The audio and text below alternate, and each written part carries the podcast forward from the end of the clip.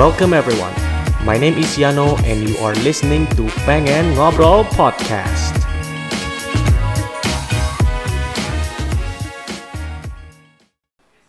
Bang, gue bingung bang, mau ngomong apaan bang? Anjing. Padahal udah sering ketemu tapi gue bingung bang, mau ngomong apaan. Ngomong apaan ya, Nok? Nggak tahu. Nggak, tapi lu bermasalah nggak sama ngomong-ngomong jorok bang? Hah? Ngomong jorok, ngomong frontal. Gue ngomong jorok. Ngomong apaan ya? Jorok. Julid harus bang. Julid harus. Jadi tapi lu mau kayaknya gue akan membuka dark side dunia entertainment bang. Wow. Aduh. Oke lah. Tapi nggak boleh nyebutin merek ya? Iya dong. Lu tahu kan bahayanya netizen di internet kan gitu. Apalagi lu pernah masuk Lambe Turah juga kan? Gimana bang rasanya bang masuk Lambe Turah bang? Hah? Gimana bang rasanya masuk Lambe Turah bang? Biasa aja sih. Nggak ada. Nggak tahu gue. Lo tau nggak? Pertama kali gue masuk Lambe Turah, itu tuh gue lagi sama bini gue. Iya. Waktu itu lagi nyiapin belum jadi istri, lagi nyiapin buat lagi kita lagi nyari sepatu lah di salah satu mall di Jakarta Selatan. Iya. Nah baru keluar parkir, lihat Instagram ada loh. Oh iya. Baru di parkiran itu. Fotonya tuh pas lagi gue ada di eskalator gitu. Oh gitu. Anjing. Tapi lu enggak sama kehadiran orang-orang yang nge-shoot siapa gitu? Enggak tahu gue. Nggak tahu. Sini aja mas, nggak apa mas? Nggak apa mas, nggak gigit kok mas. Ya. Masnya sampai grogi loh. Nggak apa-apa. Tadi minum juga kok. Ya udah. Nggak apa-apa biar ini aja. Nggak gua cut, ini nggak gua edit. Pokoknya keep it flow aja bang. Terus gimana bang tadi bang? Iya pas gua nih ya. Iya, gue baru keluar dari parkiran, baru mau ke parkiran kan. Gue lagi cek Instagram lah, udah ada foto gue lagi di eskalator. Anjir, cepet banget ya. Tapi gue nggak ngeh itu orangnya siapa. Tapi secara eksistensi kebantu makin naik nggak? Kan biasanya kalau Indonesia kan senangnya kan orang-orangnya kan naik panggung tuh atas dasar publikasi gitu loh. Ah, itu dia. Kalau untuk karir sih, kalau menurut gue ya, ini pandangan gue. Yeah. Kalau untuk karir, it's okay. Lo mau di blow up segimanapun karena kalau karir lo bagus, kalau misalnya podcast lo nih naik nih, pengen ngobrol, iyalah, tuh naik. Apalagi abis episode ini, ya kan? Apalagi abis episode itu kan ini. Berarti pekerjaan lo kan yang diiniin kan, yang dinaikin kan. Nah, gue nggak sukanya sisi pribadinya yang dinaikin gitu loh. Oh, gitu kan. Menurut gue sisi pribadi lah privasi orang masing-masing sih. Nggak, ya lo nggak boleh kayak ngelewatin pagar itu. Tapi kan kebanyakan orang berpikir public figure itu katanya harus ngasih contoh, harus menjadi suri tauladan yang baik. Gimana sih? Tapi by the way, untuk sampai sekarang ini profesi pilihan lo apa? Accidentally sih bang? Profesi pilihan ya? Ya yang pasti ya, gue pilihannya masih di dunia entertainment sih pasti gitu kan. Selain itu sekarang profesinya jadi pelari kan sekarang kan. Anjir. Sama kayak lo kan. Oh lari udah profesi nih sekarang ya? Ya baiklah. So pengen ngobrol episode 41 bersama dengan, hari ini gue akan pansos dengan Arie Andhika. Wow. Gila, gue udah ngebayangin kira-kira nih listener gue ntar berapa, ya follower dia jadi berapa gitu. Udah jadi tukang review hotel juga sama keluarga. Tapi ini ya, emang profesi ini lu yang milih atau maksudnya lu pernah menjalani profesi lain sebelumnya nggak sih bang sebelum jadi public figure atau artis, pemain sinetron gitu-gitu? Atau memang ini udah pilihan lu lah gitu? Gua dari awal kerja kantoran. Nah, terus tiba-tiba beralih jadi kayak gini tuh gimana ceritanya bang? Kerja kantoran dan gue cuma bertahan 2 bulan. Kenapa bang? Gimana ceritanya? Gue gak suka di belakang meja pak. Terus? Gue gak suka di belakang meja yang terlalu kena AC. Gue cuma duduk diam ngerjain tugas laporan apa segala macam, meeting. Gue gak suka.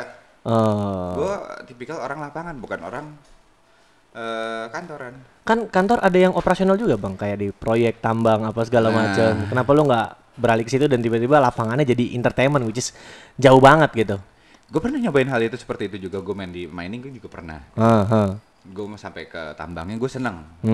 Cuman pas balik accident balik lagi ke, harus balik lagi ke kantor, lo harus ngerjain laporan di kantor lagi kan sama aja gitu loh. Banyakan di kantornya daripada di lapangannya kalau menurut gue sih. Gitu. Nah terus tiba-tiba akhirnya lo nemu celah nih.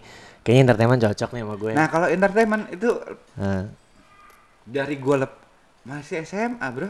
Kenapa? Udah masuk syuting gue. Terus? Ya tadinya gue menekuni dunia atlet. Anjing. Gue basket. Oh basket. Gue masuk klub lah, waktu itu klub basket. Oke. Gue masuk klub basket. Oke. Tiba-tiba kok enak punya duit sendiri gitu loh dari hasil gue. Kayak waktu itu gue cuman syuting buat jadi iklan. Oh dulu iklan tuh SMA? Iklan pertama. Iklan kok enak punya duit sendiri. Gue bisa beli barang sendiri, gak usah minta-minta kayak kan sama orang tua. Dan gue bangga dengan apa yang gue capai dong. Foya-foya masa hidup yang awal tuh di masa SMA biasanya. Yoi, lo bisa sendiri. Beli sepatu Nike dengan apa yang lo mau, dengan duit lo sendiri tuh bangga men. Iya. Alhasil dunia atlet perlahan gue mundur tuh. Basket lo mundur lo? Basket gue ya masih nomor 2, jadi nomor 1 syuting. Oh. Jadi gue udah mulai waktu itu akhirnya dari iklan. Main lah gue sinetron. Main sinetron kok lebih enak gitu loh. Ceweknya cantik-cantik waktu itu kan. Anjrit.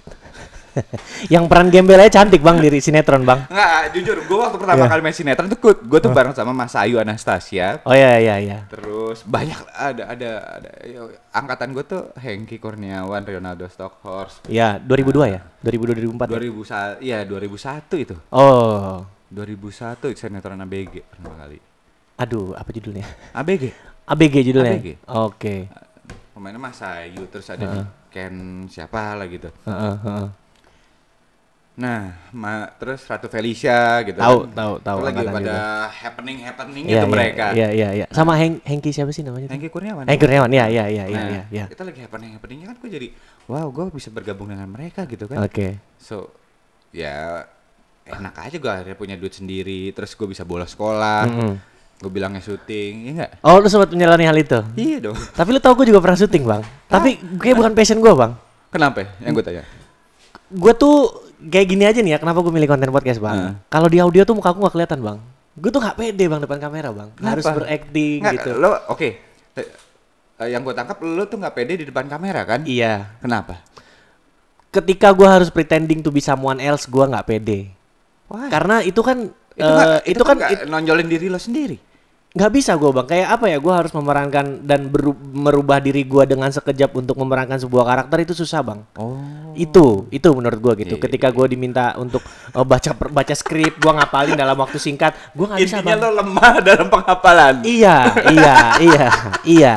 Dalam penghayatan juga kayaknya iya. Oke. Sekali-kalinya gue syuting yang itu tuh sinetron pendidikan pernah gue. Itu teksnya pelajaran bang. Dan harus bahasanya baku kan? Bahasa baku bang. Nah, TVI dulu tuh. Oh. TV pendidikan. Lo baru, lo syutingnya kan buat pendidikan. Iya. Yeah. Nah, gue syuting waktu itu syuting kolosal pak. Anjir kolosal. Naik naga. Iya. Gue pikir zaman dulu waktu gue kecil gitu kan. Gue ngerasain nonton yang namanya di bioskop itu namanya nonton Brahma Kumbara. Terus Tutur Tinular apa segala macam yang pemainnya tuh Berry Prima lah. Oke. Terus siapa lagi banyak lah itu. Iya. Wih keren gitu naik terbang-terbangan gitu. Pas gua syutingnya masya Allah. Cepegel ya? Bukan mah. Asuransinya betadin coy. Anjir. Tapi kan sama tukang urut. Tapi kan udah modal basket lah, harusnya udah fisik udah oke. Ya walaupun gitu loh. Lo diterbangin 25 meter ke atas kan tetap aja digantung. Ya. Nah, balik-balik. Gue pikir kan keren gitu kan. Ya. Biji sakit, Pak. Tapi stamina masih ada lah ya. Stamina waktu dulu masih oke gitu loh. Masih umur-umur teenager lah gue. Itu shoot. Nah yang capek itu kan syuting kan nggak kenal waktu bang.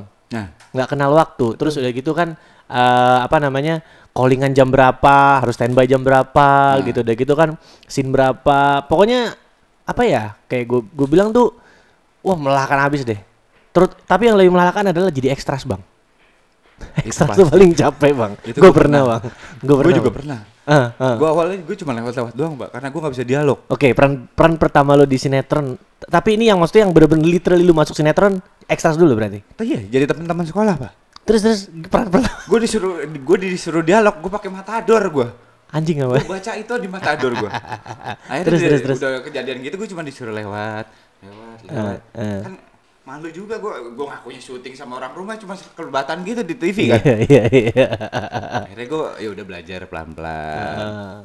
Mulai naik pangkat gitu. Jadi misalkan pemeran pembantu utama dulu kan. Iya pasti. Iya, terus gimana? Nah, itu kapan tuh momennya? Itu momen ketika gue lagi main bareng sama Tia Ivanka. Nah, itu mulai naik tuh pelan-pelan. Jadi ada peran lah istilahnya, gue pacarin adanya Tia. Sampai ke situ loh, sampai jodohnya ke situ juga. Iya. Terus gue pacarin adiknya Tina. Mulai di situ lah ngerangkak lah. Gitu. 2000 berapa tuh jadi? Tia Ivanka? 2000 berapa ya? 2003, 2004 kalau enggak salah. 2004. Gua masih SD, Bang. Lu udah ngomong film, kolosal, apa Tutur Tinular di bioskop. Gua udah fix nih beda generasi nih, beda generasi. Oh itu, wah lo masih dapat skrip. Nah, balik lagi ke skrip. Ya. Nah, skrip itu yang kolosal. Lo tau gak gue bisa baca 4 halaman dan itu gue harus textbook.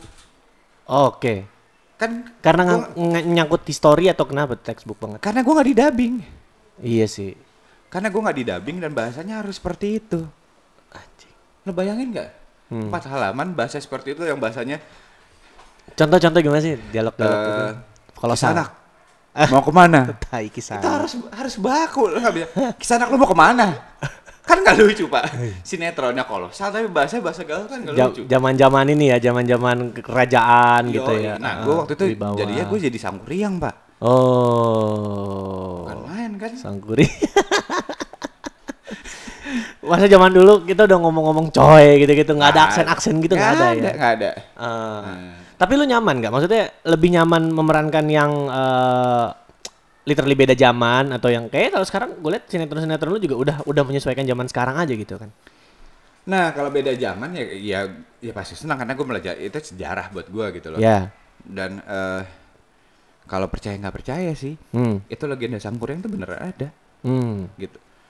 Nah gue sampai ditemuin sama satu orang yang bener-bener ya waktu itu bisa ya dia bisa berkomunikasi lah dengan dari si Dayang Sumbinya waktu itu. Oh? Serius? Sama arwah gitu? Iya. Gitulah. Terus? Dikasih tahu. Nah, bajunya jangan seperti ini. Dayang Sumbi nggak seperti itu bajunya. Tokohnya boleh. Dikasih tahu gue. Belum lah. Serem ya. Dan dari semenjak itu gue akhirnya meranin tokoh itu gue benar nggak yang gue melenceng gitu loh. Nah kalau yang untuk modern kan mungkin ya lo bisa lo cuma ambil tarik benang merah dari satu cerita itu lo bisa mainin dengan lo bisa apa improvisasi itu enak. Kalau di kolosal nggak bisa lo improv. Itu bedanya ya. Beda jauh. Tapi sekarang kolosal udah nggak ada ya. Udah jarang ya kayaknya, udah jarang kelihatan. Lebih banyak yang lebih laku yang apa namanya menceritakan kehidupan sehari-hari, ya kan? Karena menurut gue pandangan sinetron tuh kayak balik lagi kayak kita ada zamannya lah. Yeah. Kayak waktu di zaman di tahun berapa yang waktu ada Misteri Gunung Berapi. Iya. Yeah. Itu kolosal lagi naik-naiknya menurut gue. Itu semua hampir setiap production house itu bikin kayak.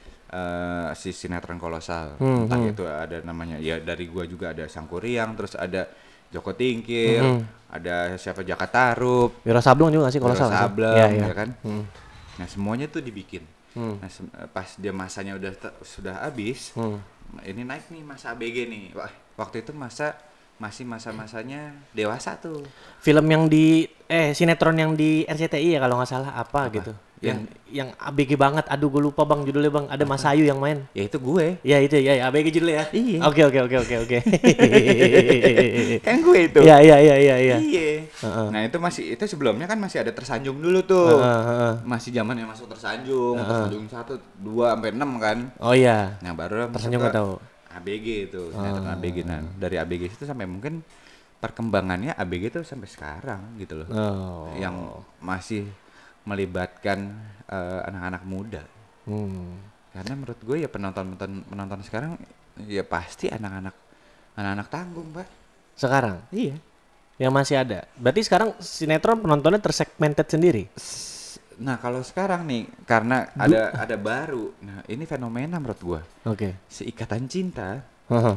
Itu sampai nenek-nenek yang nonton. Wow. Nenek. Wow. Gua kira udah akan termakan dengan adanya Netflix, adanya TV series gitu. Netflix web series gitu-gitu. Ke milenial malah sekarang. Kalau yang si sinetron jatuhnya sekarang yang nonton ibu-ibu sama nenek-nenek Mbak di rumah. Untung tapi mbak gue gak nonton tuh. Nontonnya cuma si Stefan William doang. Oh gitu. Iya, kenapa? Majikannya kurang berkarisma kayaknya. Enggak. Waktu pertama kali datang ke rumah gue tuh suster gue. Ini cerita lucu nih. Iya. Dia gak kenal siapa gue sama bini gue. Absolutely gak kenal. Dikasih tahu ini kita berdua main sinetron loh. Enggak pernah tahu. Waduh. Oh, taunya siapa? Gue langsung saya pecat Anda, cari ganti mbak baru. Taunya siapa? Kenapa? Stefan William. Nah, sama Natasha Wilona. Dia umurnya dia sekarang dengan umurnya dia baru 19, 18. Oh. Ya zamannya film itu lah kayak si anak band lagi naik gitu kayak Stefan William, si Natasha Wilona, terus siapa. Ini pas gue tanya, kamu enggak pernah lihat FTV saya ada ratusan judul di SCTV. Mbak buka Wikipedia deh, coba lihat. Itu bapak sinetron itu berjejer-jejer, Mbak. Anjing. Nggak tahu. Ya Allah. Dan pada di mall dia baru melihat si gue sama bini gue tuh dimintain foto. Nyata bapak artis beneran. Artis beneran. Bang tuh sadis sih, Bang. Tuh setelah berapa hari kerja, Bang, baru seminggu, Bang. Berarti orang dia sama sekali tidak mencari, dia research gitu di internet gitu ya? No. Ya Allah. Gue bilang gila-gila ya udah deh. Oke. Yaudah. Gue terima deh. Iya paksanya mungkin beda gitu loh. Karena gue jaya di masa jaya gue. Ya sekarang ada ya di masa dia lagi umur segitu. Ya ada masanya artis lain untuk berjaya gitu yang lebih muda. Nah soal berjaya nih Bang. Sekarang lu jadi total dari tahun 2000 kalau nggak salah gue cek 2002 kan 2001 ya. Berarti udah 19 tahun. 20 tahun lah ya lumayan ya. Lu apa gimana ya mempertahankan eksistensi lu deh gitu loh. Gimana Bang? Apakah memang ada apa aja lu sahabat peran gitu ataupun lu udah mulai pilih-pilih peran yang sesuai dengan profil lu gitu untuk tetap itu dengan sendirinya, atau? Bro. Gimana itu? Sendirinya jadi kayak waktu zaman gue masih kelihatan muda lah istilahnya. Sekarang masih kan. Gua lari sama lu aja orang lihat matanya karena gue nyapanya Hari. Oke, baik. Ya. Enggak, waktu zaman gue masih kelihatan muda gitu. Iya. Belum maju. Iya. Ya pasti peran gue ya ABG gitu. Tapi semenjak udah kesini pasti dengan bertambahnya kita umur, dengan muka kita agak lebih tua dikit, ya kan? Iya, tetap ya. Tetap denial loh ya.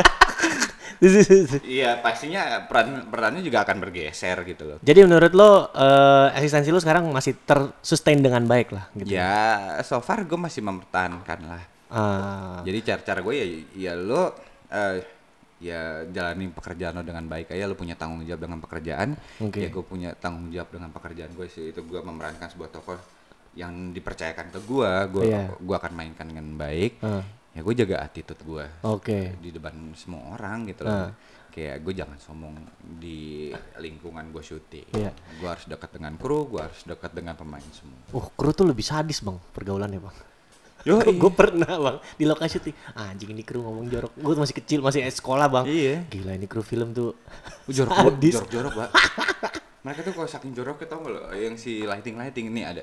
Sorry ini agak jorok banget sih. Yeah. Mereka tuh kayak ada yang kayak si ekstra misalnya pakai rok pendek kalau nggak pakai si short pant, si cewek-cewek itu, lo tau nggak itu kamera handphonenya diginiin sama dia pura-pura jagain lampu, handphone dinyalain begini. Demi kepuasan batin belaka ya. Cuma bangsat tuh emang.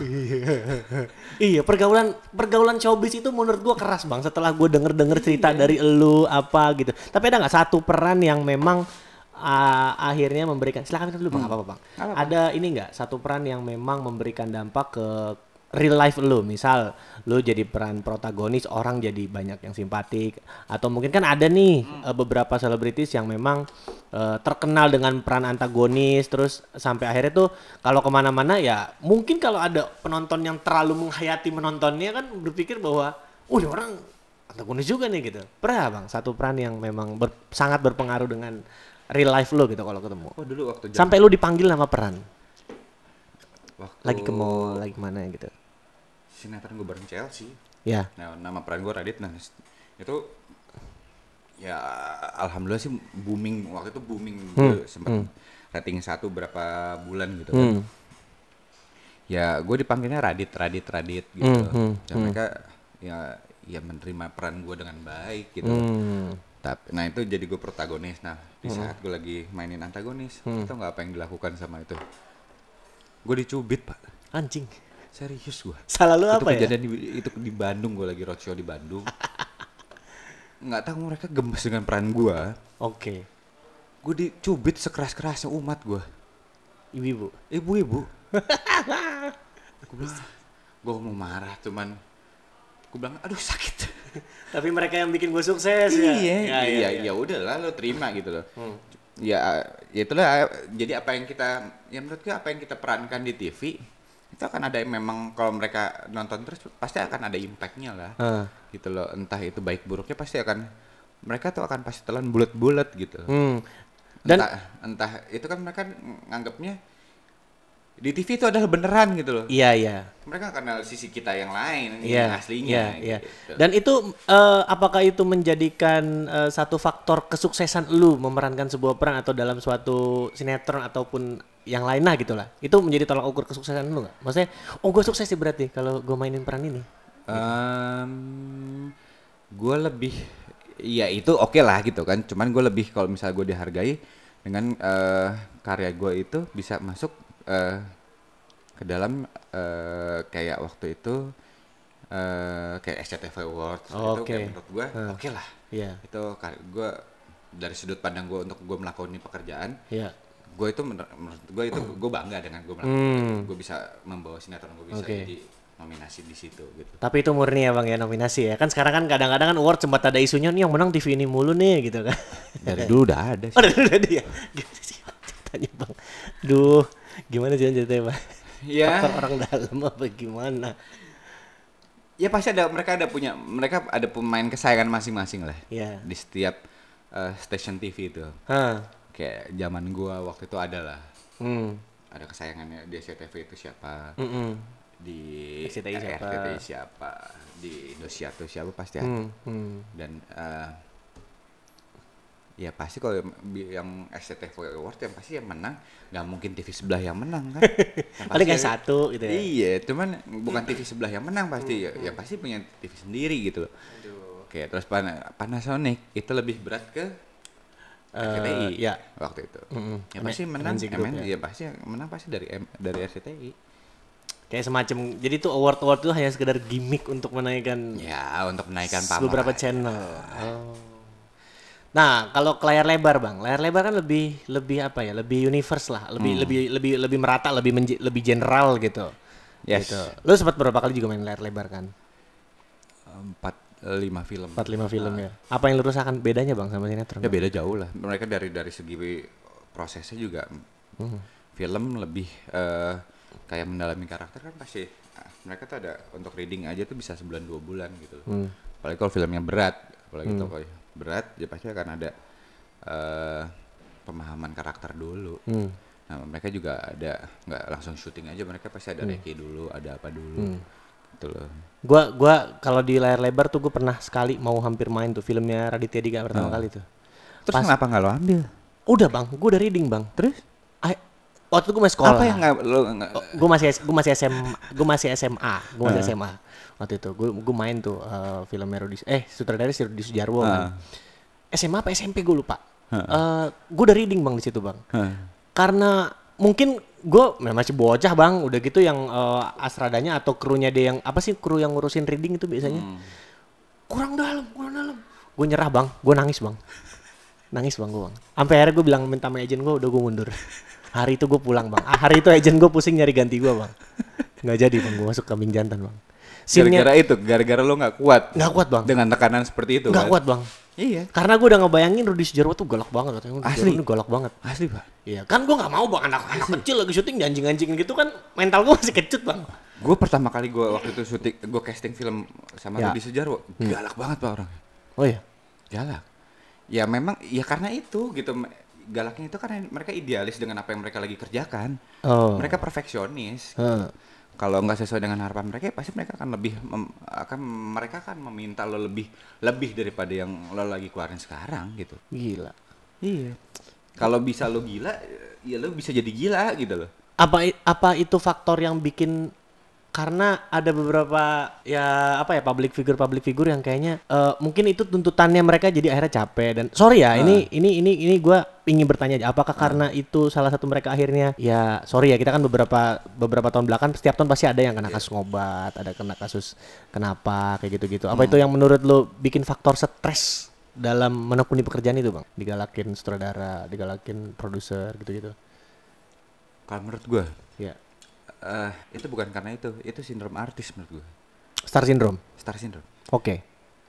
Semakin lo di atas, kalo semakin merasa kejadian lo bisa ngelakuin apapun.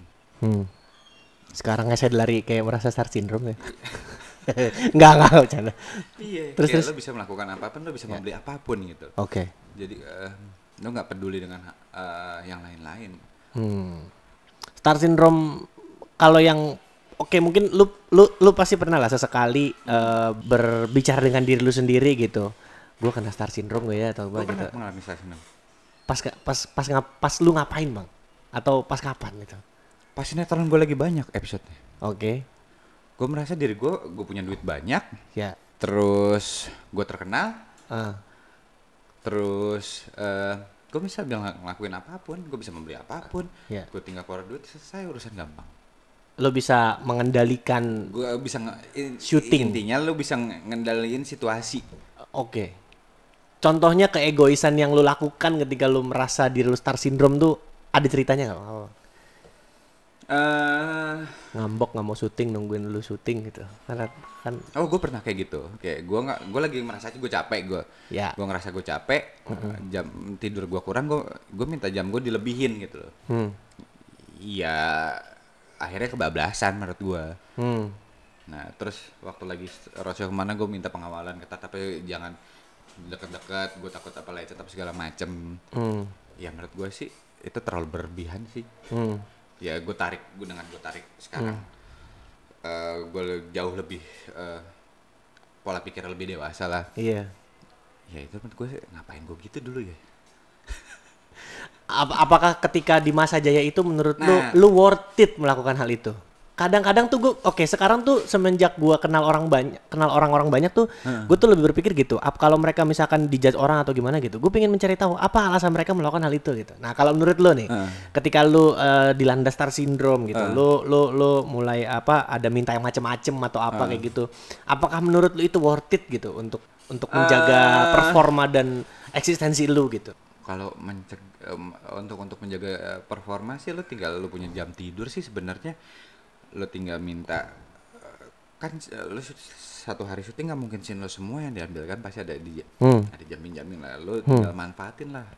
Kalau waktu tidur lo ada yang kosong dimanfaatin buat tidur, buat relax.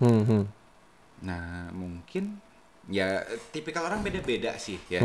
Kalau gue merasa kalau yang meminta seperti itu menurut gue sekarang berlebihan. Mungkin zaman dulu menurut gue bisa menjaga performa gue nih.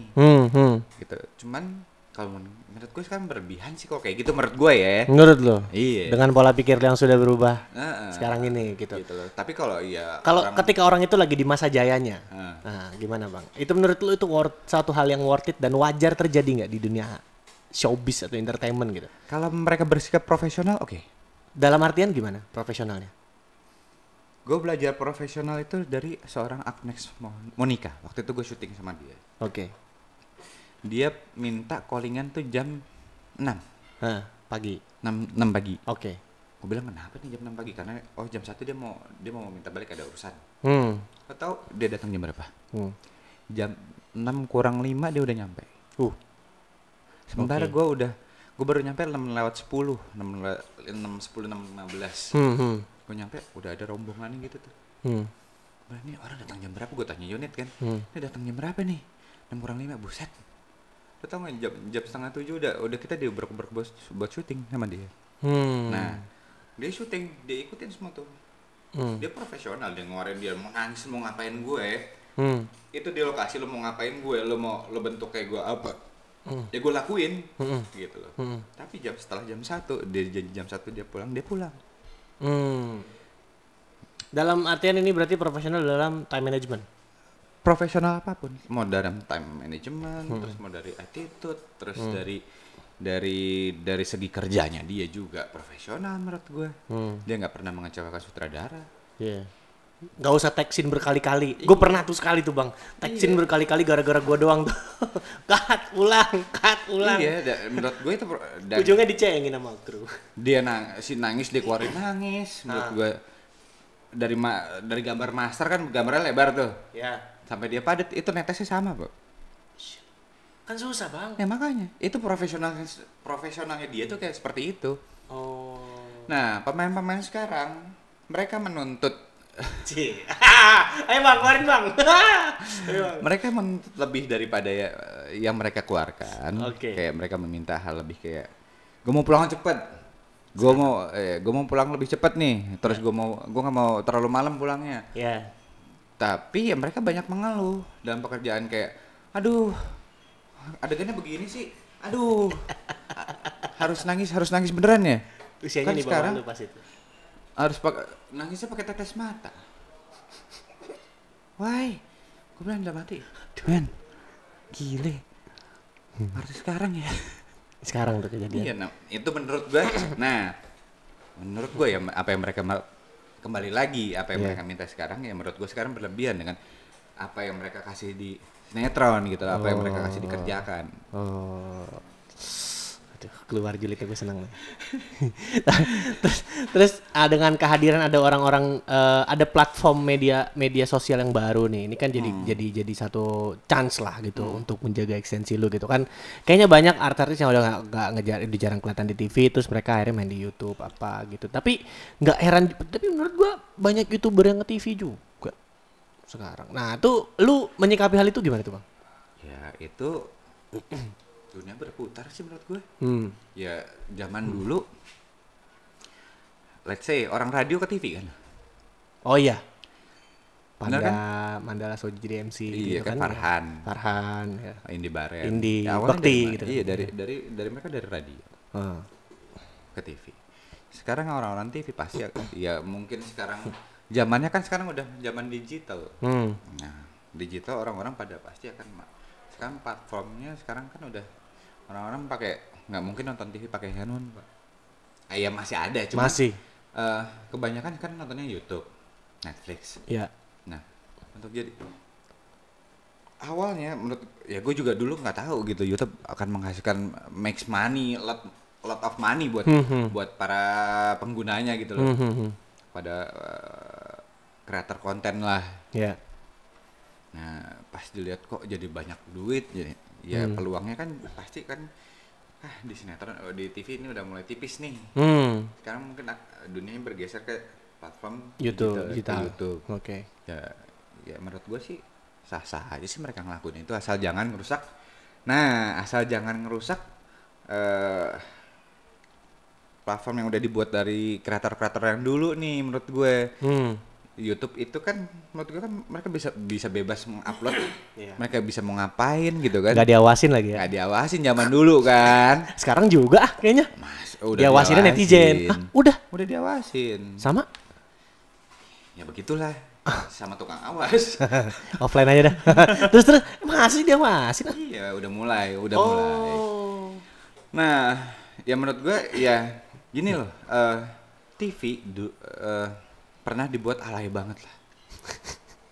That's why the reason gue berhenti nonton TV bang. Ya kan? Ya. Lo liat ada satu program tuh alay banget. Pasti. Iya. Nah sekarang itu pindah ke program itu ke YouTube pak. Iya ya. Orang-orangnya pindah ke YouTube. Iya. Dan itu mereka buat program alay di YouTube. Lo kenapa sih nggak bikin di lo ale-ale udah di TV aja, nggak usah di YouTube. Hah. Gitu loh, karena menurut gue anak-anak sekarang oke, anak-anak muda sekarang kayak nonton TV kan pasti masih ada jadwalnya, jamnya nih. Mau nontonin pasti kalau orang tuanya lihat nonton apa sih pasti dimatiin. Nah kalau sekarang anak-anak tuh udah pada pegang handphone, nontonnya alay-alay. Anytime they can watch. Anytime. Lo tinggal buka YouTube, chat, keluar tuh semua. Bener gak? Iya. Iya, menurut gue ya itu salah. Oh. Stick around because we'll be right back.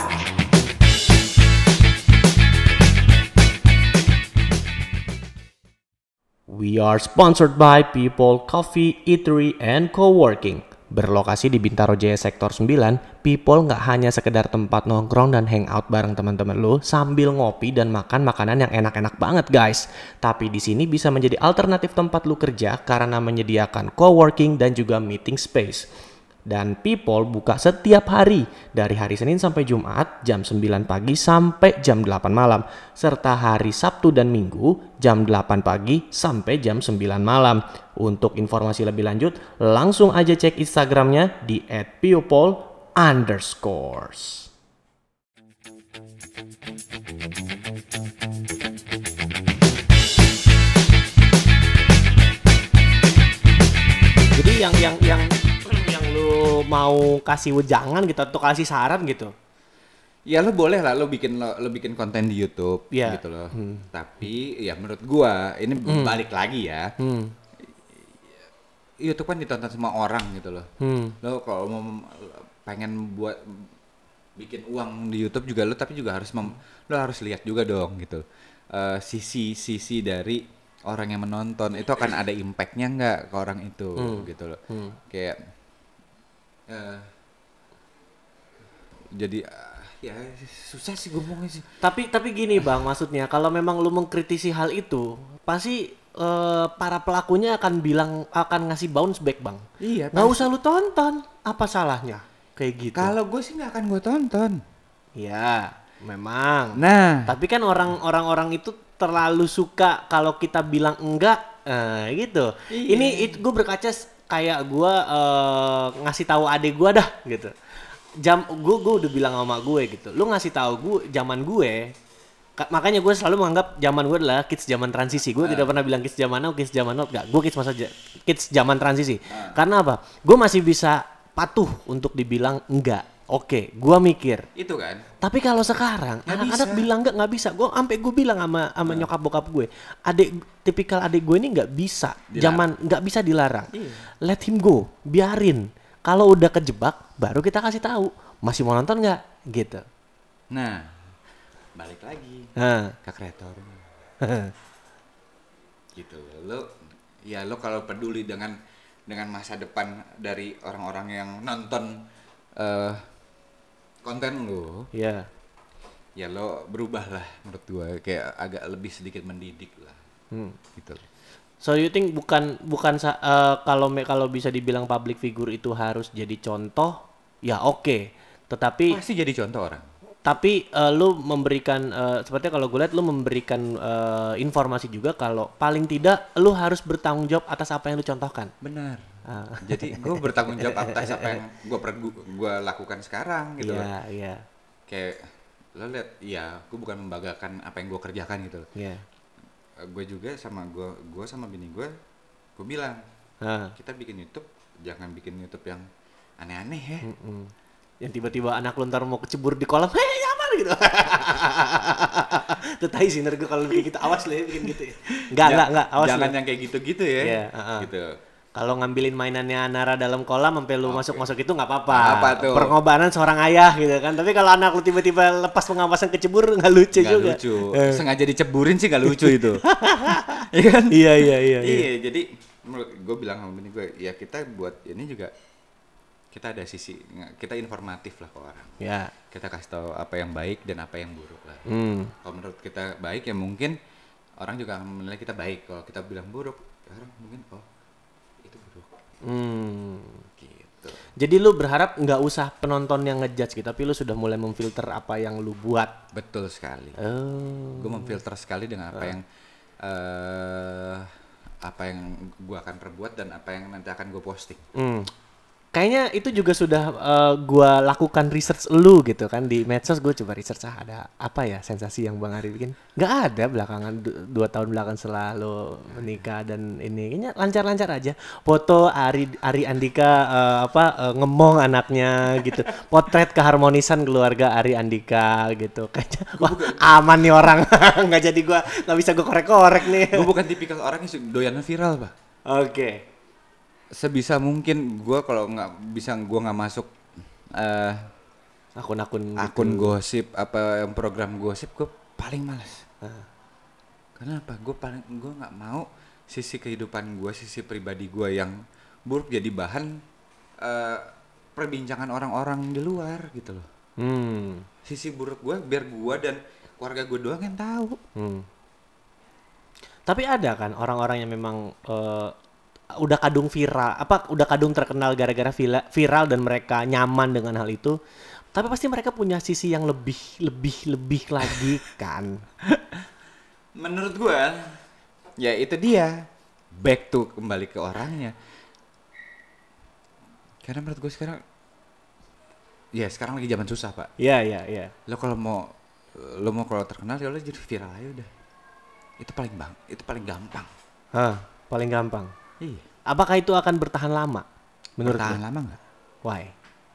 Lo terkenal-kenal viral cuma setahun 2 tahun, oke lo tenggelam. Lo nggak akan dikenal karena karya lo. Itu dikenal karena kehidupan lo. Oke. Tapi itu kadang-kadang ada beberapa orang yang nyaman dengan hal itu dan dia akan terus bikin sensasi gak terus. Ada budelnya apa itu? Iya. Kita nggak usah sebut nama lah ya, banyak. Tapi lo pernah ketemu nggak sama orang-orang kayak gitu? Ya pasti kenapa? Pasti pernah kan. Pasti pernah. Nah, gimana lu ketika lu masuk ke dalam kameranya mereka gitu? Lu pasti takut akan ada sesuatu yang akan ditwistkan atau kayak gimana gitu. Dan gimana lu menjaga attitude lu gitu? Maksudnya gini, gua misalkan lagi dalam satu project bareng sama si artis yang doyan viral ini gitu. Terus ya kan pastilah Desa kan juga banci kamera juga, Bo, gitu kan. Oh, ini posting Instagram apa segala macam, ngomongnya sembarang gitu. Cuman ketika orang lihat di situ ada elu, gimana lo menjaga? Ya gue jadi diri gue sendiri. Kalau misalkan tiba-tiba ada satu oknum yang nge-twist atau apa itu? Ya asal gue nggak gini. Di luaran gue pasti akan jadi diri gue gitu loh. Ya pasti gue akan. Gue tahu memilah mana yang baik dan mana yang buruk akan gue lakukan. Gitu loh. Dan kalaupun memang di luar itu gue kayak di lokasi gue sering menghibur orang kayak kru-kru dengan gue bawa bancian, gue meranin karakter banci, terus kayak gue kayak lupaan gitu, gue sering kayak gitu-gituan, cuman buat jokes buat mereka aja, untuk menghibur mereka gitu loh.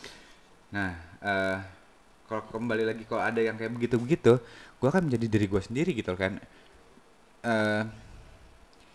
Lu kalau mau seperti itu ya lu sok mangga. Jangan lu ngajak-ngajak gue. Ya gue akan berdiri dengan apa yang gue lakuin dengan diri gue gitu loh. Ya gue pasti akan membuat distance lah. Gue akan membuat pagar. Oke. Kayak lu jangan ganggu gue nih. Ini teritorial gue. Ya sorry lo kalau mau berteman aja. Tapi kalau lo pengen viral ya udah stop di sini aja. Tapi lo merasa nggak kalau sepenglihatan gua ruang lingkup orang-orang yang pada doyan viral gitu, udah mereka akan tetap di circle-circle itu aja karena mereka akan menciptakan market sendiri gitu di situ. Soalnya gua tuh berhenti nonton TV itu ya semenjak acara ala itu dan tipikal bercandanya itu terlalu membahas kehidupan sehari-hari dan ke kehidupan di luaran gitu loh. Misalkan dia lagi dekat sama ini, ntar terus tiba-tiba diojok-ojokin gitu loh. Kayak gitu. Gue udah mulai malas, Bang. Malas banget gue kayak gitu. Lo tau gak? Gue sering banget diundang yang seperti itu. Gue sering banget. Keluarin, Bang. Ayo, Bang. Terus. Gue sering banget diundang seperti itu. Ya. Dan hasil karena gue gak mau, gue kasih harga tinggi. Why? Harga buang? Hah? Harga buang atau gimana? Iya, take it or leave it. Oke. Kenapa, Bang? Ya, gue kasih harga setinggi-tingginya gitu loh. Menurut gue mereka gak akan mau. Karena mereka cuma pengen kehidupan gue diusik sama mereka. Itu sekali kejadiannya atau berulang kali bang? Acara-acara kayak gitu bang? Iya sering lah. Gue males dah acara-acara begitu gitu loh. Iya. Sekalinya waktu itu gue sekali kejebak dalam situasi seperti itu. Oh gimana tuh? Ya ada lah, yang ada si hipnotisan itulah. Oh iya, terus. Iya, gue kejebak seperti itu kayak akhirnya kayak, gue nggak mau lagi kayak gini. Kok gitu. Kok bisa loh kejebak sih? Iya, walaupun itu settingan tetap aja kan yang membahas kan kehidupan gitu. Menurut gue semenjak itu. Gue lihat kan itu selalu ditonton sama orang gitu di YouTube kan. Apa emang karena mereka briefnya nggak sama seperti yang? Ya briefnya sama, cuman pasti akan ada yang dinaik-naikin lah. Si creator atau si pembawa acaranya ini, gitu. Wah. Nah menurut gue ya itu dia balik lagi. Gue nggak mau sisi kehidupan gue tuh jadi orang pada komenin kayak ih orangnya ternyata begini, ternyata orangnya gitu ya. Gue gak mau, gue mau hidup gue tenang, gue mau nyantai-nyantai, gue mau pakai sendal jepit, nanti gue pakai sendal jepit gue dilocehin. Iya, enggak, males. Harus kemana-mana pakai yang baju berapa puluh juta.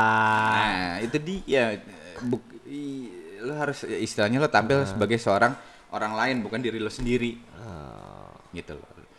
Ya gue gak mau kayak gitu, lo keluar rumah sebagai diri lo bukan sebagai orang lain. Tapi so far menurut lo masih ada di batas aman atau memang lo sempat berpikir kalau wah kayaknya gue bisa ada nanti something yang bisa diangkat nih dari gue nih gitu, atau gimana bang sekarang? Sekarang gue membuat diri gue di dalam batas aman. Terbukti dengan Anda meresearch nama Arie Andhika di Google, ya kan? Yang keluar adalah potret harmonisan keluarga. Ya, gue udah cukup lah zaman dulu dengan kehidupan gue yang ya orang lain bisa pada tahu apa segala. Gue nggak mau kehidupan gue sekarang kayak gue cukup kehidupan gue sekarang buat keluarga, buat anak istri udah. Waduh. Buat nyari duit lah pastinya. Iya. Sama buat lari. Iya. Lu kenapa sih bisa nyemplung di lari bang? Iya nih sekarang kita ngomong lari deh gitu. Lu bisa nyemplung di lari kenapa sih bang? Kan olahraga ayah-ayah komplek kan macem-macem bang, karambol. Karena gue ngeliat waktu itu dalam satu event lari ada MC main Julviano. Enggak tai lu apaan lu? Kan enggak ke situ. Enggak, maksud gue lu kenapa bisa itu? Maksud gue kan lu ayah-ayah komplek nih ada gaple, ada QQ gitu. Itu kan olahraga ya bang? Lu kok lari sih bang? Apa ya? Awalnya waktu itu karena gue sempet gue kena serangan jantung. Oh ya? Serius bang? Serius 4 tahun lalu gue kena. Shit. Gue hampir pass away lah. Wow. Nah semenjak itu gue hidup normal, gue berhenti ngerokok, ya gue happy lah sekarang menjalani hidup gue happy aja gitu loh. Dan ya pas waktu itu tuh throwbacknya pas lagi gue lagi ada gue jadi icon acara lari di sama Melanie Putria tuh di Royal Safari. Lo MC-nya bukan sih? Bukan ya? Enggak. Lo ikut gak? Enggak. Padahal situ temen gue. Iya. FYM-nya di situ temen gue.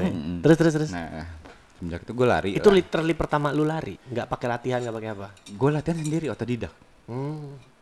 Gue lihat di medsos cara lari kayak gini. Lo tau gak gue lari 1 kilo, 2 kilo, sampai 3 kilo gue ngap. Bangsat kan anjak itu bang, jalurnya bang. Enggak, gue latihannya gue di komplek. 1 kilo, 2 kilo jalanan flat. Iya. Sampai 3 kilo gue paling 3 kilo gue paling mentok. Itu gue udah ngap.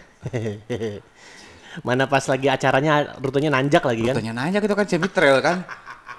Gue nggak ngerti itu gue harus mau ngapain kan ya udah gue. Cisarua ya. Iya gue latihan aja lah gue lari-lari. Gue nggak tahu itu untuk latihan heel apa gue nggak paham lah ada kayak gitu. Iya. Terus akhirnya pas gue udah lagi pas acara, kok enak ya terus ngelihat orang dan akhirnya gue pengen ngasih kayak gue pengen nyebarin virus. Kayak orang yang pernah kena serangan jantung, kayak gue, itu bisa kok olahraga gitu loh. Nggak usah takut ya. Lo nggak usah takut dengan apa yang akan terjadi gitu loh. Ya. Lo tinggal hidup sehat, lo olahraga, udah lo jalani aja. So it's all about lifestyle gitu ya. Sebenarnya. Oh. Akhirnya setiap kali gue acara, nah abis semenjak itu gue kayak pengen bikin. Setiap kali gue dikasih, lo kenapa sih lari? Ya gue pengen nyebarin virus ke orang yang sempat sakit, yang sempat kayak lo sempat pengen nggak ada di dunia ini, tiba-tiba lo pengen lo hidup sehat dan sekarang bisa ngaluin ini gitu, challenge ini. Jadi gue semenjak itu gue challenge diri gue terus tuh. Wah, lari jauh banget sekarang. 8 habis 8 kilo ke 10 kilo gue challenge sendiri gue. Iya. Itu dalam waktu 2 bulan gue challenge. Bisa lah gue 10 kilo. Salah event yang 10 salah kilonya. Ada gue lagi. Gue belum kenal tuh. Gue masih foto sama Mbak Ade doang. Gue foto ada artis mundur. Pokoknya aus banget tuh maraton tuh. Iya udah maraton. Gue juga jangan salah, gue tuh kilometer 3 lari di situ. Ada mobilnya baru naruh kon, Bang. Bangsat mobil naruh kon. Tapi itu adalah salah satu episode podcast yang tertinggi pendengarnya, Bang. Stick around because we'll be right back.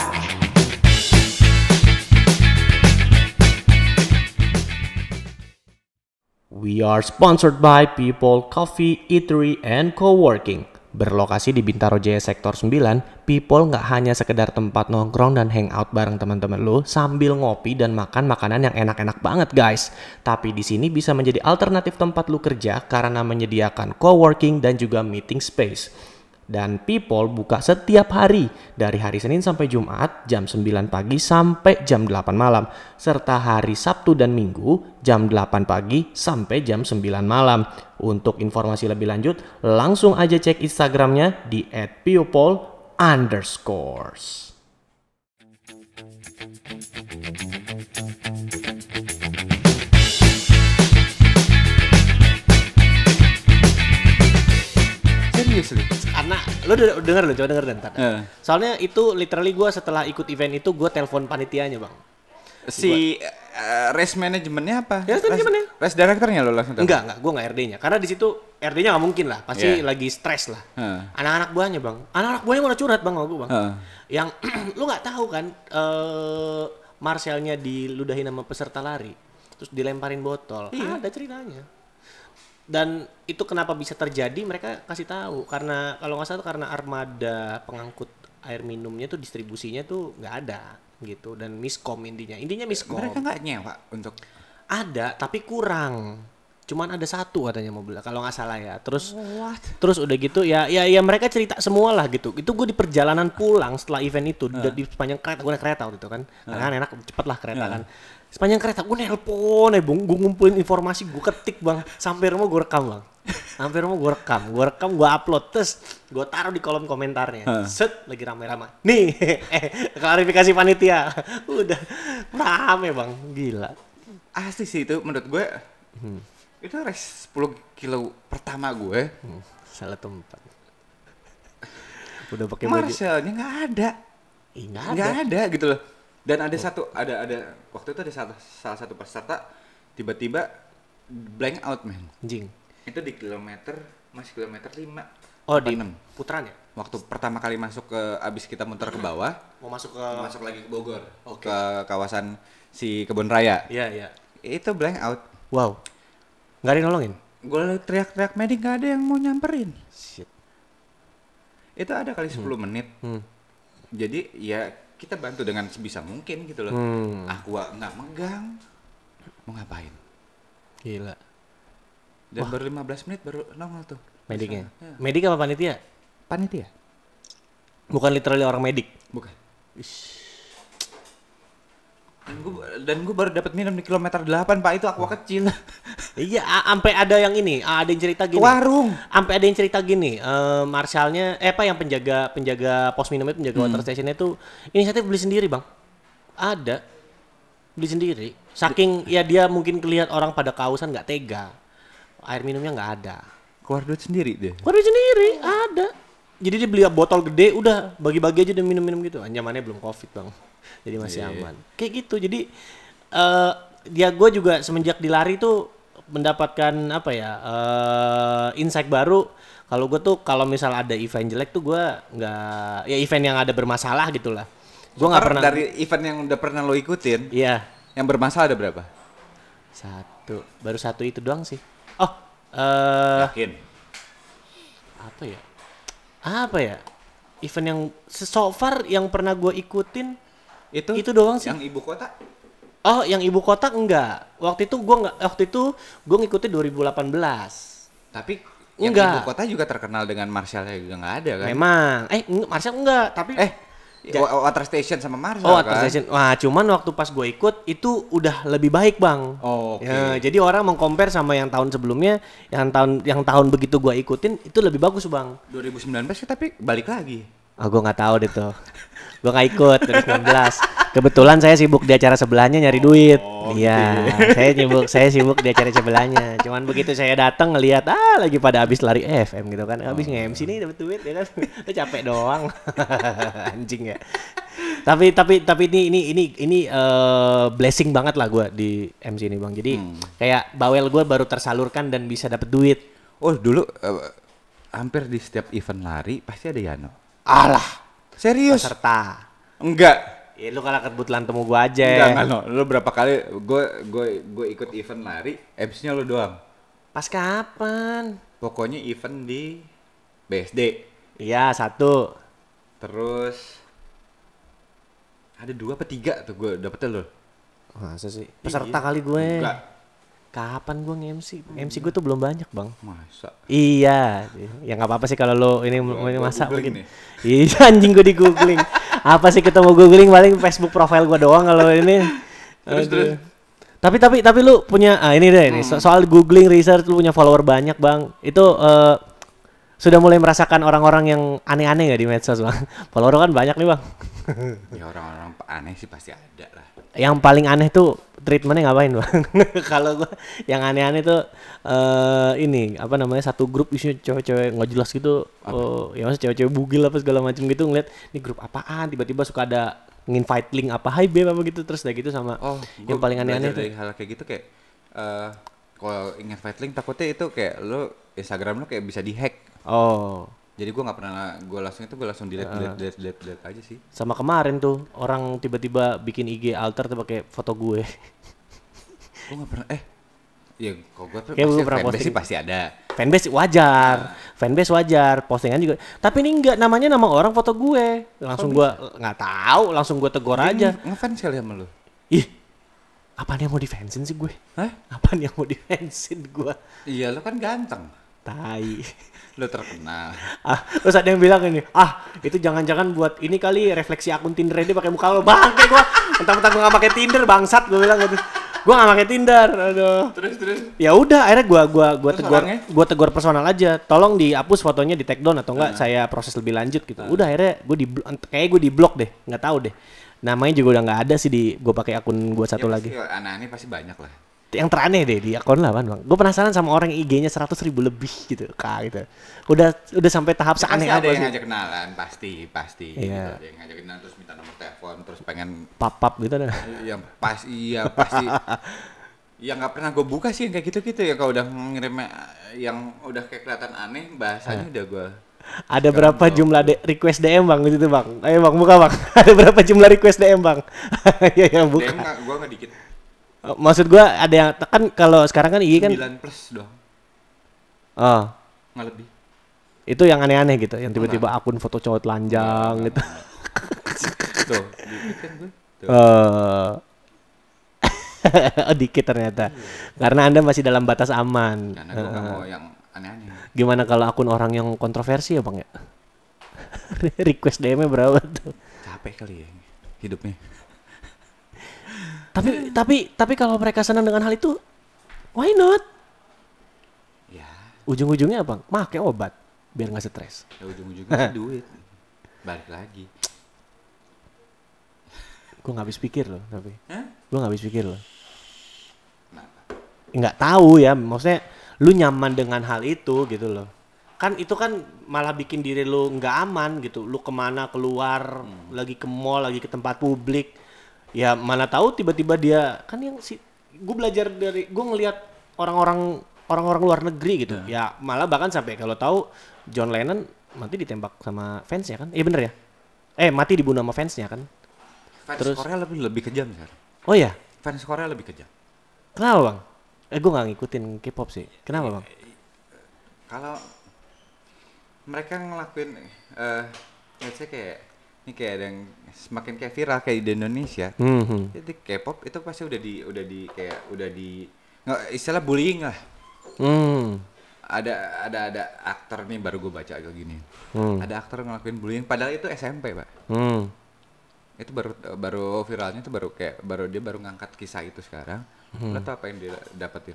Dia dipecat dari kerjaannya, dia padahal lagi ngebintangin ada satu serial. Oh my god. Dipecat dari kerjaannya. Dan setiap orang yang abis ngelakuin kesalahan kalau di Korea itu pasti mereka akan menghilang dulu setahun 2 tahun. Oh. Kayak ngilang benar-benar kayak hukum masyarakat lah istilahnya. Oke. Dihukum secara sosial gitu. Hukum sosial. Yes. Gitu loh. Nah, kalau sementara kalau kita semakin banyak kesalahan, semakin viral, Pak. Haruskah kita melakukan seperti Korea, Bang? Atau Korea Utara, Bang? Kalau acem-acem ditembak, Bang, gitu kan. Korea Utara kayak enggak ada Covid, Bang. Yang gua anehnya semakin lo semakin lalai di sini, terus semakin lo kayak ngelakuin banyak anjing, gue pengen terkenal banget istilahnya. Kayak lo kayak jokes bullying apa sih, makin lo terkenal malah. Tapi kan yang gue kasihan tuh orang yang terkenal karena dibullying gitu, Bang. Satu, gue juga kasihan tuh kan ada kan orang-orang yang tiba-tiba dari mana asal antah berantah tiba-tiba naik gitu kan. Yang kemarin bikin lagu boneka tuh viral banget gitu kan, gitu kan, orang dari antah berantah tiba-tiba naik buk. Gue malah kasihan, Bang.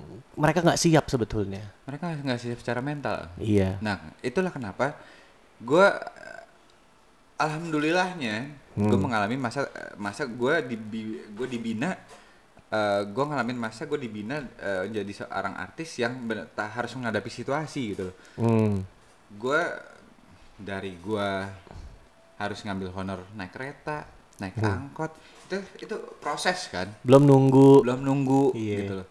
Nah kalau mereka yang kayak seperti itu kan mereka langsung bek dapat duit banyak, Pak. Dan mereka nggak siap, istilahnya mereka nggak siap untuk menghadapi tekanan yang lebih jauh di luar daripada itu. Jelek-jeleknya apa sih kalau terkenal kayak gitu? Jelek-jeleknya lah gitu kalau terkenal secara kayak gitu loh, nggak bagusnya menurut lo? Ya pasti akan ke mentalnya sih, menurut gue. Kalau dia nggak siap-siap amat, terus dia nggak peduli banget dengan mentalnya, bisa gila, Pak. Ada ya? Ya pasti ada lah, cuman nggak mungkin nggak di blow up lah. Kalau itu kan yang ini kan karena reaksi penonton. Nah kalau sesama artis gimana, Bang?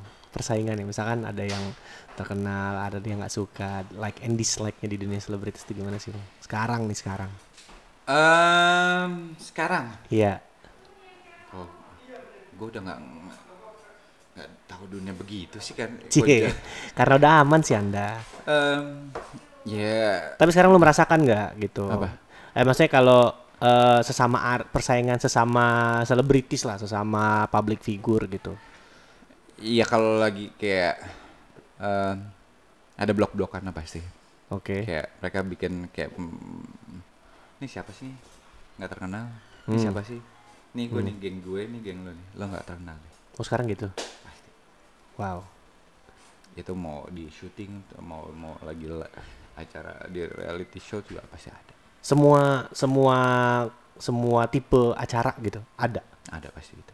Cier. Yang pernah lu pernah ngalamin nggak kena blokade gitu? Ada. Hah? Kayak gimana, Bang? Ya mereka high and by tapi. Oh. Cuman kalau untuk bergabung kayak untuk ngobrol kayak mereka kayak langsung ngejaga. Ini teritorial. Ya, secara nggak langsung dia akan membuat gesture kayak jangan masuk teritorial kita loh. Contoh nyatanya yang pernah lu lihat gitu, maksudnya seperti apa gitu bentuknya gitu. Lu kan ya kita pasti menilai gitu. Wah, dia udah ngasih jarak nih, ya udahlah gitu kan. Seperti apa contoh perlakuannya gitu, Bang? Apa memang literally ya lu akan lu enggak diajak ngobrol aja kalau gua sih. Dalam satu ruangan. Waduh. Ya, kalau udah membuat distance seperti itu kan kayak ya gue tahu diri aja sih, ya udahlah gue nggak mau ganggu mereka. Ya ini acara lo gitu. Ini kan acara lo, gue cuma jadi bintang tamu di sini ya udah. Biasanya gitu ya, bintang tamu yang kena perlakuan gitu. Ya tergantung juga sih. Ya mungkin gue lagi dapat ininya aja. Oh. Nah terus kalau kedepannya deh gitu. Kedepannya lu menghadapi persaingan kayak gitu, apa yang akan lakukan biar menjaga eksistensi lu? Red card tetap bagus bang. Project tetap jalan gitu. Strateginya public figure tuh kayak gimana sih? Biar ya gue jaga, selain jaga attitude maksudnya lu apakah peran-peran yang lu pilih akan lu filter? Selama gue berkarya ya sebagai aktor harus bisa menerima peran apapun lah yang dikasih gitu. Tapi kalau di dunia pertelevisian pasti nggak akan jauh-jauh lah dari peran antagonis dan protagonis, peran menyiksa dan disiksa pasti seperti itu. Cuman kalau untuk kayak peran orang gila, orang psycho itu kan di dunia pertelevisian nggak mungkin ditayangin bro. Hah kenapa nggak mungkin? Oh itu ada karena ada koridor. Oh ya? Jadi ya pasti karena dari lembaga penyiaran kan. Oh udah nggak boleh sekarang? Oh, udah nggak boleh.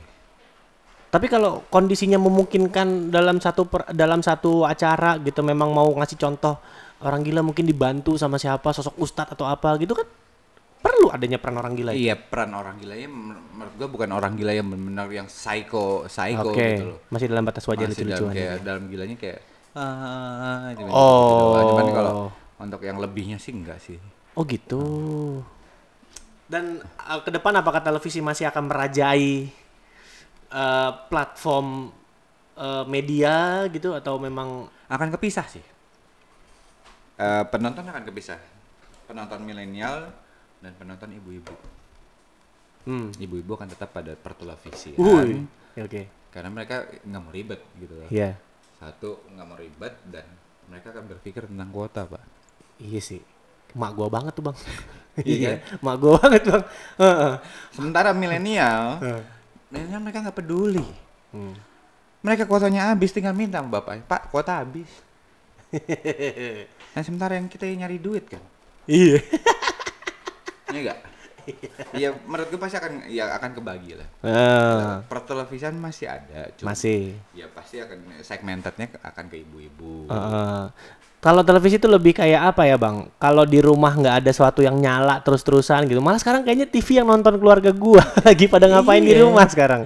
Jadi biar rame aja gitu di rumah. Iya benar gitu loh. Karena ya biar ada hiburan aja. Biar nggak sepi lah di biar rumah. Gak sepi, biar nggak kayak di kuburan kan. Iya gitu. Kalau YouTube kan lagi milih-milih video hening gitu kan. Iya. Gitu. So kedepannya lo akan terus sustain ke TV dan digital itu atau memang ya dua-duanya sih. Dua-duanya. Ya gue sekarang lagi kepikiran nih. Apaan? Ya program nanti buat bini gue dan anak gue. Oke. Nah satu lagi program kita berdua.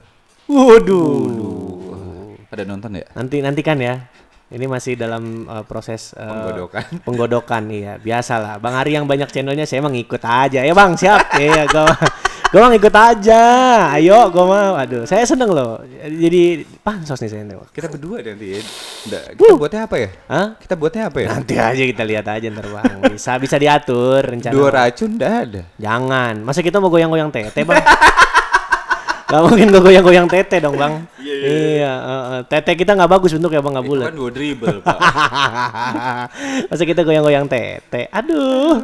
Pokoknya nanti tunggu aja di platform-platform terdekat lah gitu. Dan yang pastinya ya di YouTube pasti ada. Oh di YouTube pasti ada. Setelah Bang Arie selesai maraton kali. Oh biar ada cerita lagi. Lu maraton kan lu? Tahun ini sih. Waduh. Yuk temenin yuk. Ngantar gue ini aja. Lo mau ultra? Lebih lagi. Enggak bang, itu kalau udah orang nanti lo akan merasakan fasenya bang. Kalau udah bosen lari, iya.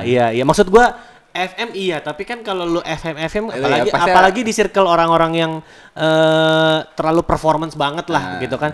Karena jujur ya gue agak capek bang kalau di circle orang-orang yang terlalu mengedepankan performance. Gue bukan tipikal orang seperti itu. Nanti akan lu ketemu saya, yaudah ultra deh lebih enak kayaknya, panjang di rute bebas, lu mau speed berapa aja nggak perlu gitu. Tapi ada cut off time ya kan? Ada, tapi kan maksudnya cut off time itu masih dalam batas wajar ketika lu capek, istirahat, masih bisa lu Tapi sih ya, pasti gue akan men-challenge diri gue seperti itu. Cuman belum tahu lah, setahun dua tahun kemudian mungkin. Iya kali, ntar lihat aja. Arie sekarang udah hobi melari jauh. Gue heran deh, di atas bawah 10 kilo gak mau dia kayak lari bareng. Tambah yuk, ya Allah. Dulu 10 kilo ngap ya, kalau sekarang? Kurang. Kayaknya kurang. Iya, kalau ke SCBD Sudirman, kalau di bawah 10 kilo malu sama Strava bang. Iya kan? Oh, kalau gak 10 kilo malu. 10 kilo cuman di, aduh SCBD kayaknya. Iya, perkara itu lu pause start atau lu GPS error udah gak apa-apa, yang penting 10 kilo lebih. Malu sama Sudirman. Ada lebihannya lah dikit. Ada ya, lebihannya, kan? Malu lo ya kan. Kalau ada sarapan pagi nih ketemu anak-anak lari gitu. Berapa? Sebel deh gue, bener. Gue tuh pengennya menciptakan suatu culture yang, oh gue pernah ngobrol sama Mbak Maka Iola, Fayola. Dia memang udah maraton luar negeri. Kalau luar negeri tuh culture-nya setelah lu lari berapa pun, oh congrats, wih keren gitu. Bukan nanya berapa, cuman 5 kilo. Oh, kan beda ya. Nah, kita kan gitu ya. Gitu. Harus apa ya? Lebih 5 kilo tuh menurut gue itu udah long run loh. Udah. Jangan lo kayak ya sekarang banyak lah ya, kayak yang 5 kilo nggak long run. Itu udah menurut gue udah long run. Udah. Iya kan? Iya. Lu bicara sama secara textbook iya. Waktu secara itu textbook ya, kalau menurut gue kalau di atas udah 5 kilo udah itu udah long run. Kalau lari biasa pasti cuman 100-200 meter. Pasti dari ilmu dari Pangalengan ini, ya kan? Saya pernah ngobrol juga kan sama suhunya di Pangalengan. Gitu kan. Sama Coach Agung tuh pernah ngomong. Iya, gitu. Coach Agung 5 kilo tuh udah jauh mas. Iya, 3 kilo aja tuh udah di, menurut dia itu sudah. Iya, terlepas anda pause start. Iya, iya kan? Kisah bang. Aduh. Ditunggu aja YouTube-nya ya. Sekalian aku promosi ya, gue lagi mau lari ultra kan, cil. Nah, ada galang dananya. Oh iya benar. Iya. Nah bagi teman-teman ini kemarin ya ngasih tau gue sih. Coba kita lihat. Asik dipromosin artis. Ini nggak paid promote kan? Yano. Nah, nih Yano tuh akan mengultra nih di daerah Sleman tanggal 9-10 April itu di Jogja. Itu ada penggalangan dana untuk peningkatan pendidikan dan anak asuh di Panti Asuhan Yatim Piatu dan Duafa Al Idris. Wih. Nah, kalau teman-teman pendengar setia dari pengen ngobrol, pengen sharing lah, pengen kita bantu-bantu, boleh loh. Ada linknya tuh, ada www.kitabisa.com # / Julviano 12h 12 jam. Iya, ini untuk menghapus dosa-dosa julid ya kan. Biar hidup gua balance ya. Gua juga pengen melakukan kebaikan. Ya, enggak. Setiap gue lari ada tujuan gitu loh. Iya. Karena gue pengen menyebarkan virus itu juga.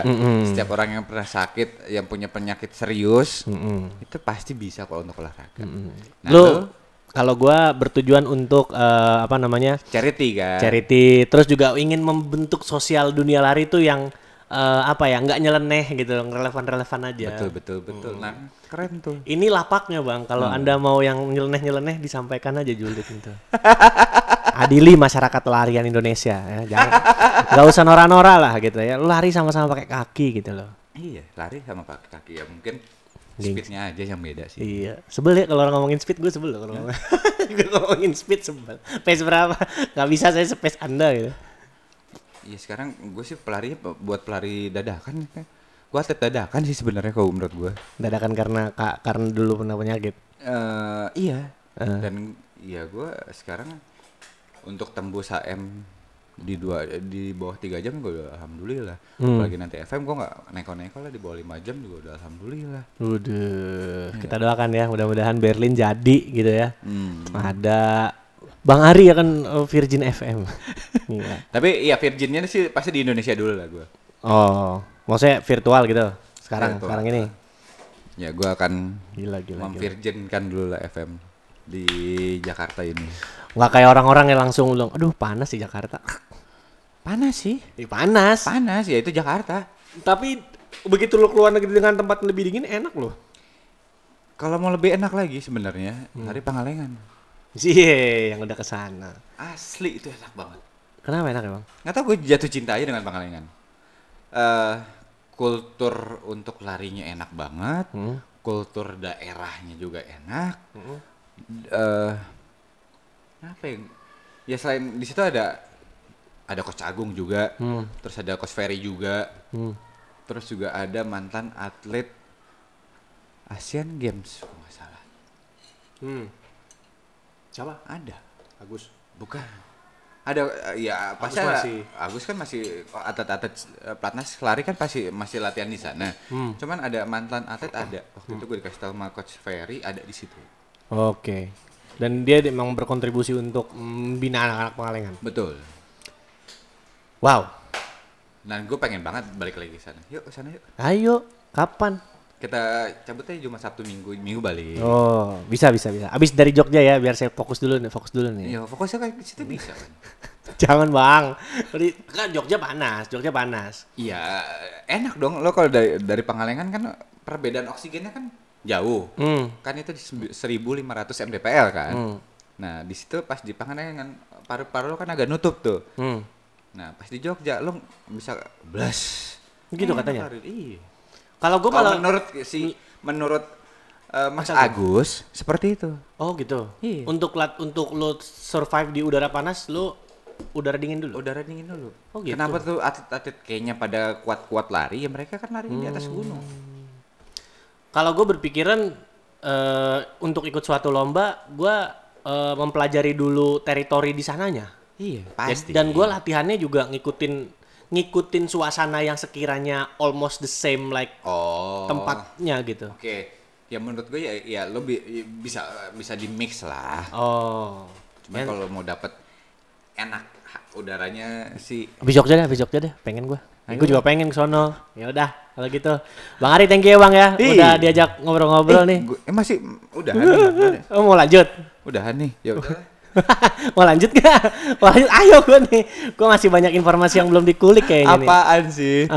Julid-julid emang lah, gak ada lagi. Ntar kita busa-dosa dulu aja. Kita bikin session 2 deh. Iya boleh. Ada yang mau ditanyain nanti di Instagram gue boleh, di Instagramnya Yana juga boleh. Anjir. Iya gak? Lu jangan interview balik gue lo, gue serem bang. Gue mendingan nanya orang deh. Gue tanya orang gue suka takut. Ya udahlah kalau gitu, thank you banget Bang Arie udah nyempetin di sela-sela kesibukannya. Terima kasih banyak Kakak Yano. Iya, thank you so much. And kita berterima kasih juga sama People Coffee Eatery and Co-working sebagai official venue-nya pengen ngobrol. Aduh. Lagi nyari-nyari sponsor. Yuk. Ya mau gua. Iya boleh. Atau kita bikin konten tetap di sini juga bisa. Boleh. Lu jadi co-host gua. Pokoknya tungguin aja duo dribble. Apa? Tai. Dribble. Gue udah ngebayang kita opening gini. Papap tete, sialan gue bilang. Ya udah nungguin nanti di YouTube ada gue sama Bang Arie lah. Oke. Ya, ini bocoran project. Iya. Oke. Thank you so much. Terima kasih banyak pengen ngobrol podcast bersama gue Yano sebagai host dan bintang tamu gue Arie Andhika. We are sign out and bye bye. Thank you very much guys.